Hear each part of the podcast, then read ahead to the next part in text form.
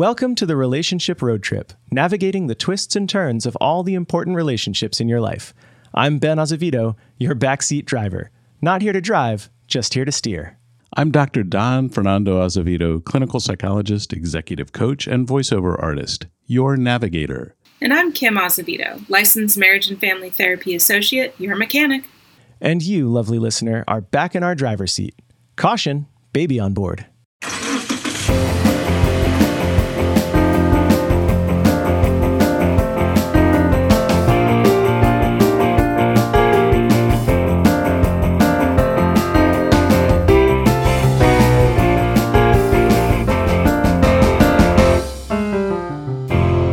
Today's quote is by Alice Miller All children are born to grow, to develop, to live, to love, and to articulate their needs and feelings for their self protection.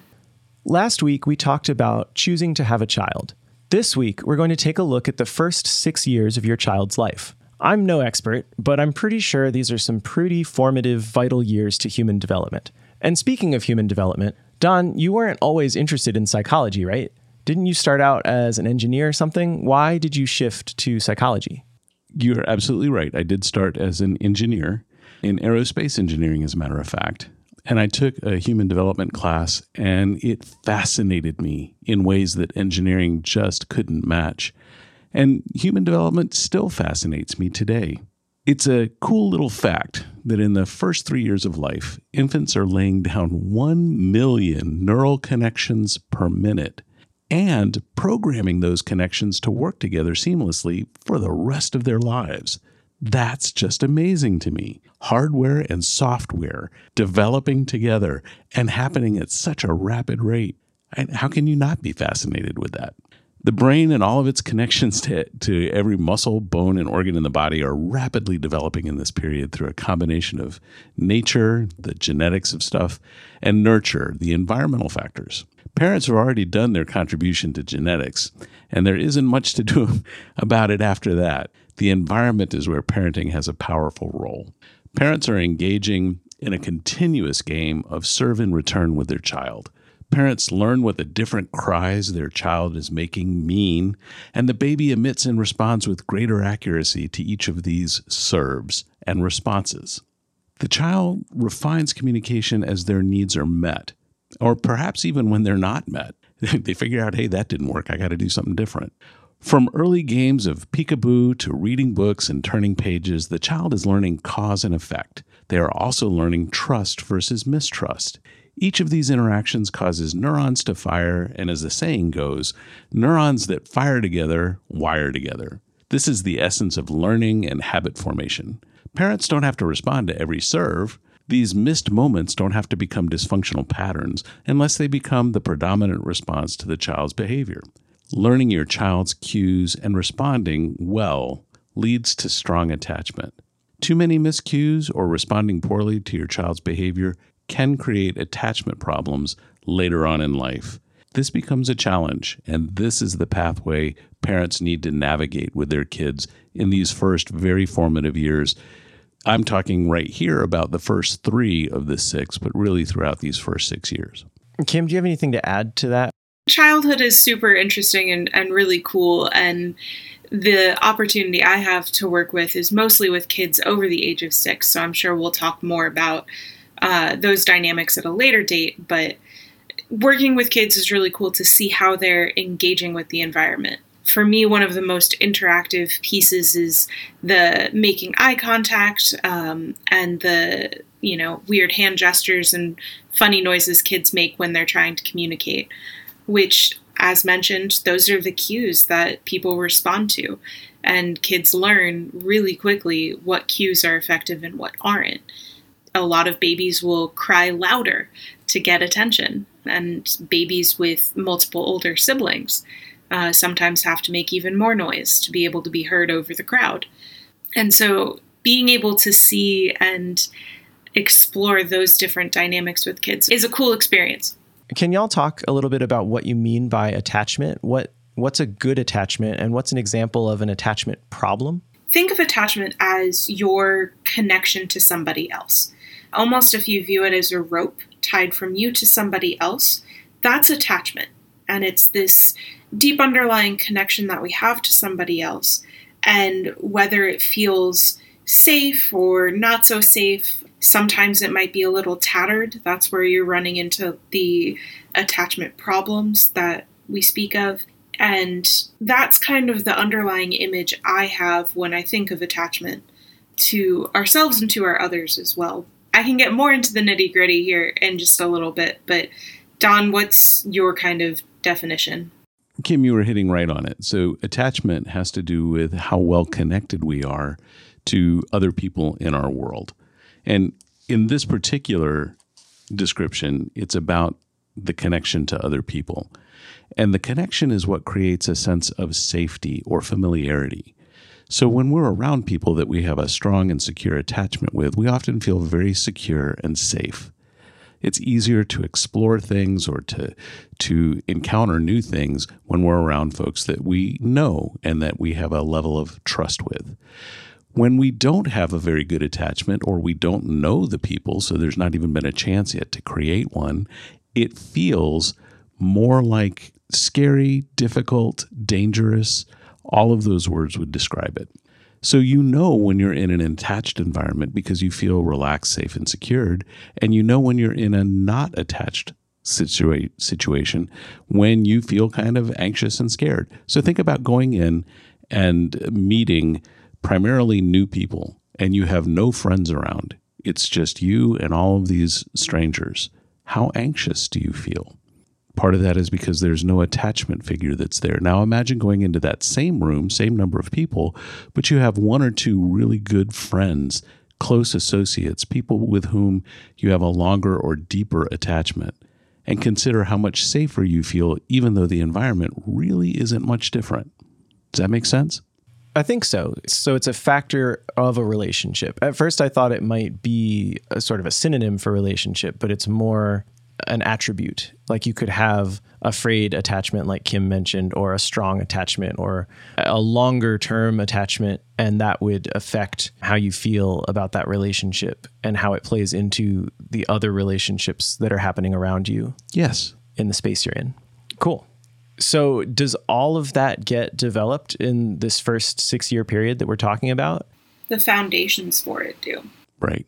So, this okay. develops over your entire life uh, and lots of factors. You can be securely attached in the first half of your life, and then tragedy hits, and your attachments become very difficult for the second half of your life. I've seen that happen with folks who have lost a spouse to cancer, and it was a grueling experience for them. But the the foundation, the basis for all of this begins here in the first six years. So, how can a parent help their child attach well? Well, I want to do a little bit of history with the attachment styles first. In 1969, John Bowlby and Mary Ainsworth did a bunch of research around attachment with children. It was mainly discovered that there are four main attachment styles secure, anxious insecure, anxious avoidant, and disorganized. A secure relationship is when a child is maybe a little bit nervous, anxious, uh, confused when a caregiver originally leaves, and then is comforted again when the caregiver comes back. So imagine a caregiver of a child has to go to the bathroom. And so when they initially leave, the kid's like, oh gosh, what's happening? Where did this person go? And then it's kind of like, uh, okay. And then the caregiver comes back and they're like, ah, perfect, you're back. Is this kind of like the normal mode? Is this what we want? A secure attachment? Yes, we are looking for secure attachment. Cool. An anxious, insecure attachment is when a child is upset when the caregiver leaves, which is pretty normal. But when they return, they're then very, very clingy. So they want to hold on to the caregiver. They're very insistent that this person stay here. Don't leave me again. And that's that insecure experience of I fear that you will leave and not come back the next time. And there's a lot of fear underlying that type of relationship. An anxious avoidant relationship attachment style is when the child just doesn't care. So caregiver leaves and the child's like, "Okay, um, bye." And then the caregiver comes back and they're like, "I sup? How's things?" and there's not really a emotional level change across the two experiences. The last style is disorganized. This is pretty typical on kids who have been emotionally or physically abused. It's one where they struggle feeling comforted by anyone, even people who are not abusive.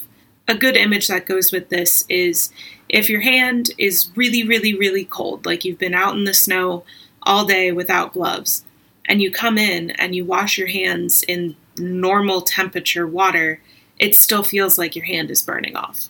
And that's kind of this disorganized attachment. It doesn't matter what's there, it all hurts. So, those are the four attachment styles. Any questions? What in the anxious avoidant one, if the emotional state is pretty level, where where is the anxiety there? In the anxious avoidant, they are cutting off all relationships. So I will be indifferent to relationships because they are not reliable. The anxiety has to do with I'm so anxious that you'll hurt me if I connect to you in any way that I stay contained within myself. Okay, and that makes sense. Anxious has more to do with the uncertainty. Right, right. And it's also the emotion that is underneath both of those behavioral expressions. So those are the four types. Yeah. What's really cool is parents basically have to respond correctly one out of three times in regards to creating a securely attached child. That's the minimum, so let's aim to do higher, but one out of three times, and you've got your kid kind of tracking along the right pathway to a secure attachment. That seems like a lot of pressure. One out of three is a lot of pressure. I just feel like I would be terrified that I missed one that I didn't know about. You know, like that thing in the eye doctor where it like shakes a little bit and you have to click the button. Yes. I'm very uh, anxious, insecure about that machine. You you're an overpresser. You know, I think I usually score really well on it, but I always think that I've failed it entirely. I think that says something else about you other than your attachment styles. You think a uh, one out of three is a lot, but the reality is is that kids give us tons and tons of opportunities to provide this reinforcement, and it's actually healthy for them to not get every single one of their bids for attention met so that they learn how to delay gratification uh, and to self soothe. So, really, your target isn't to hit 100% of these cues. That would create another set of problems. Your target is to hit enough of these cues that you are a dependable and reliable connection for the child, but not perfect. Basically, what you're looking for is if you leave the room, your kid knows that you're going to come back and everything's going to be okay. Well, maybe not everything, but they'll know that things will be okay and that you're returning. If uh, I'm looking for signs that my hypothetical child is securely attached, what kind of behaviors am I looking for? Well, so at different ages, slightly different things. Think of the toddler. So somewhere between 10 months and 18 months. This is a child who's exploring the world. Yep. Kind of walking around with their arms out and they, they look like a drunk sailor. This child, uh, if you go to a new person's home and you sit down on the couch with your friend and you're talking, the child will begin by grabbing your leg and looking around the room. And then will let go of your leg and wander off in the room, get toward a, a bookshelf, stop, turn around, and look at you to make sure you're still there. And if everything is okay, they continue to explore. But if they get scared by something, they'll come running back and grab your leg. That's a sign of secure attachment. How much of that is determined by like the child's individual personality though, right? Because some kids are more adventurous than others. So, you know, some toddlers may check in when they get, I don't know, six feet away or every few minutes, and others might just disappear to the next room and then get lost. And that would mess, I mean, that would coincide with this attachment thing because the kid doesn't really know better.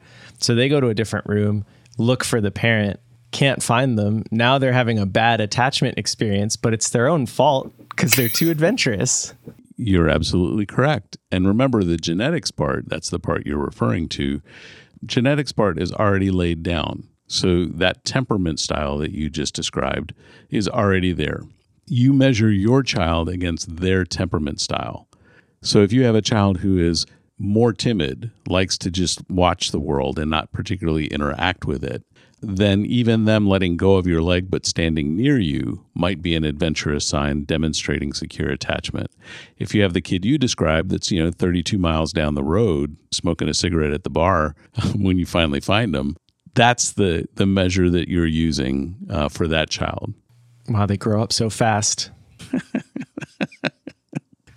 I really want to know how that toddler got 32 miles away.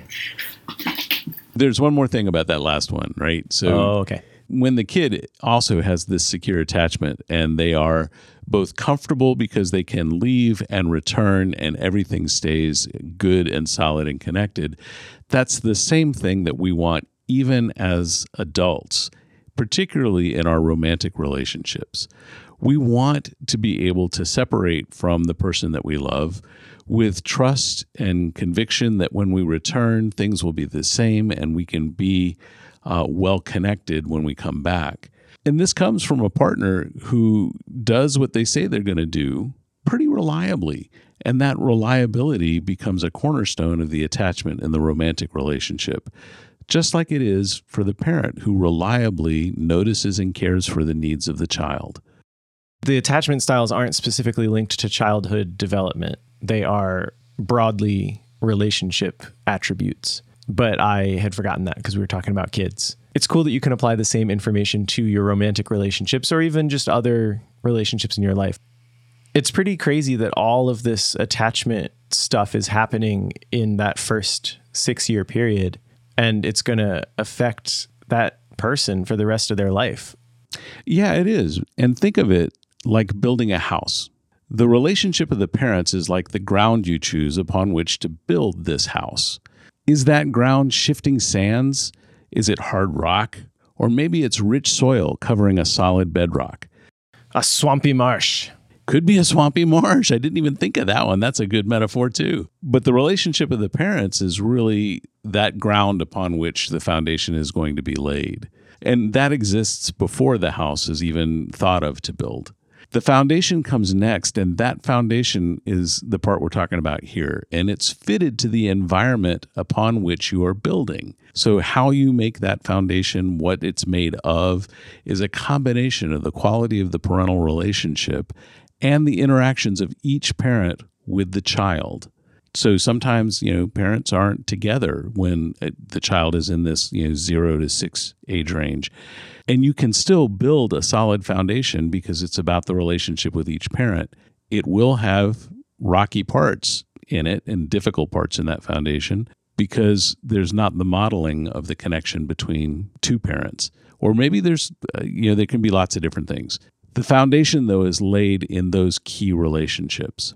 The next levels of the house, though, those come from a myriad of relationships that start to expand for the child from age six onward.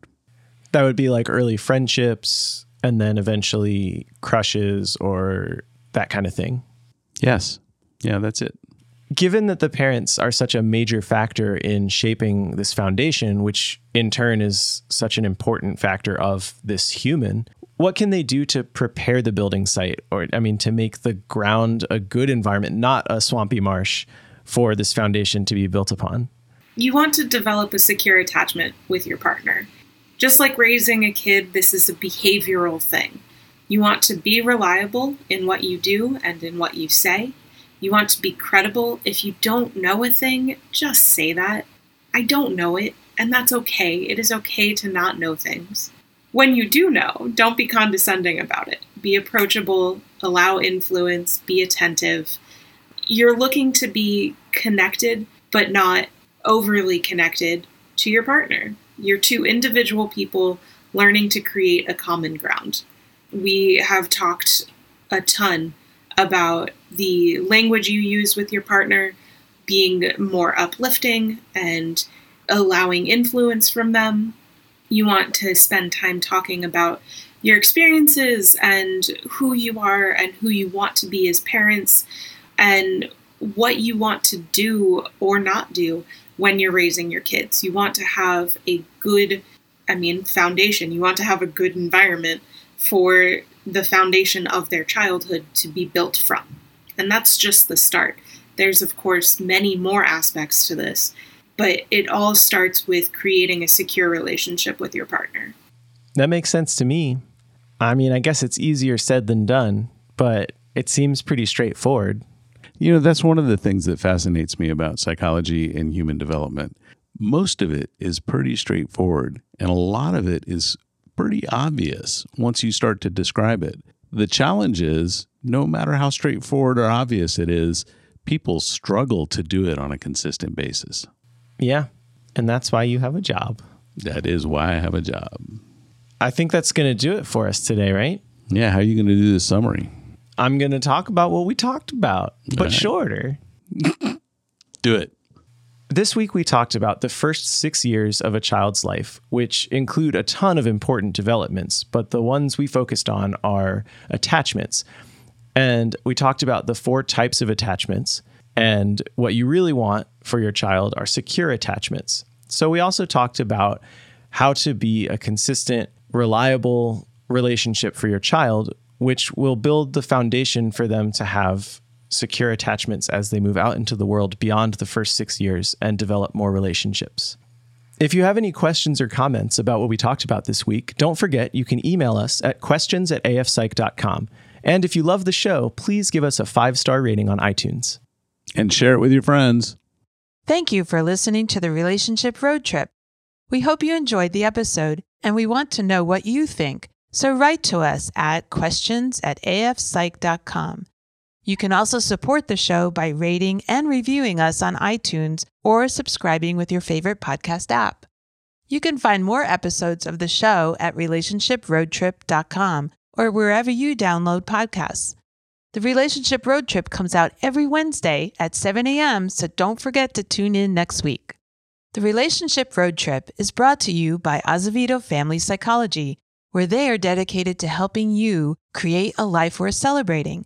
You can learn more about their services at azevedofamilypsychology.com. This podcast is produced by Bear Cave Audio. Bear Cave Audio provides a range of audio services from original composition to podcast recording and editing.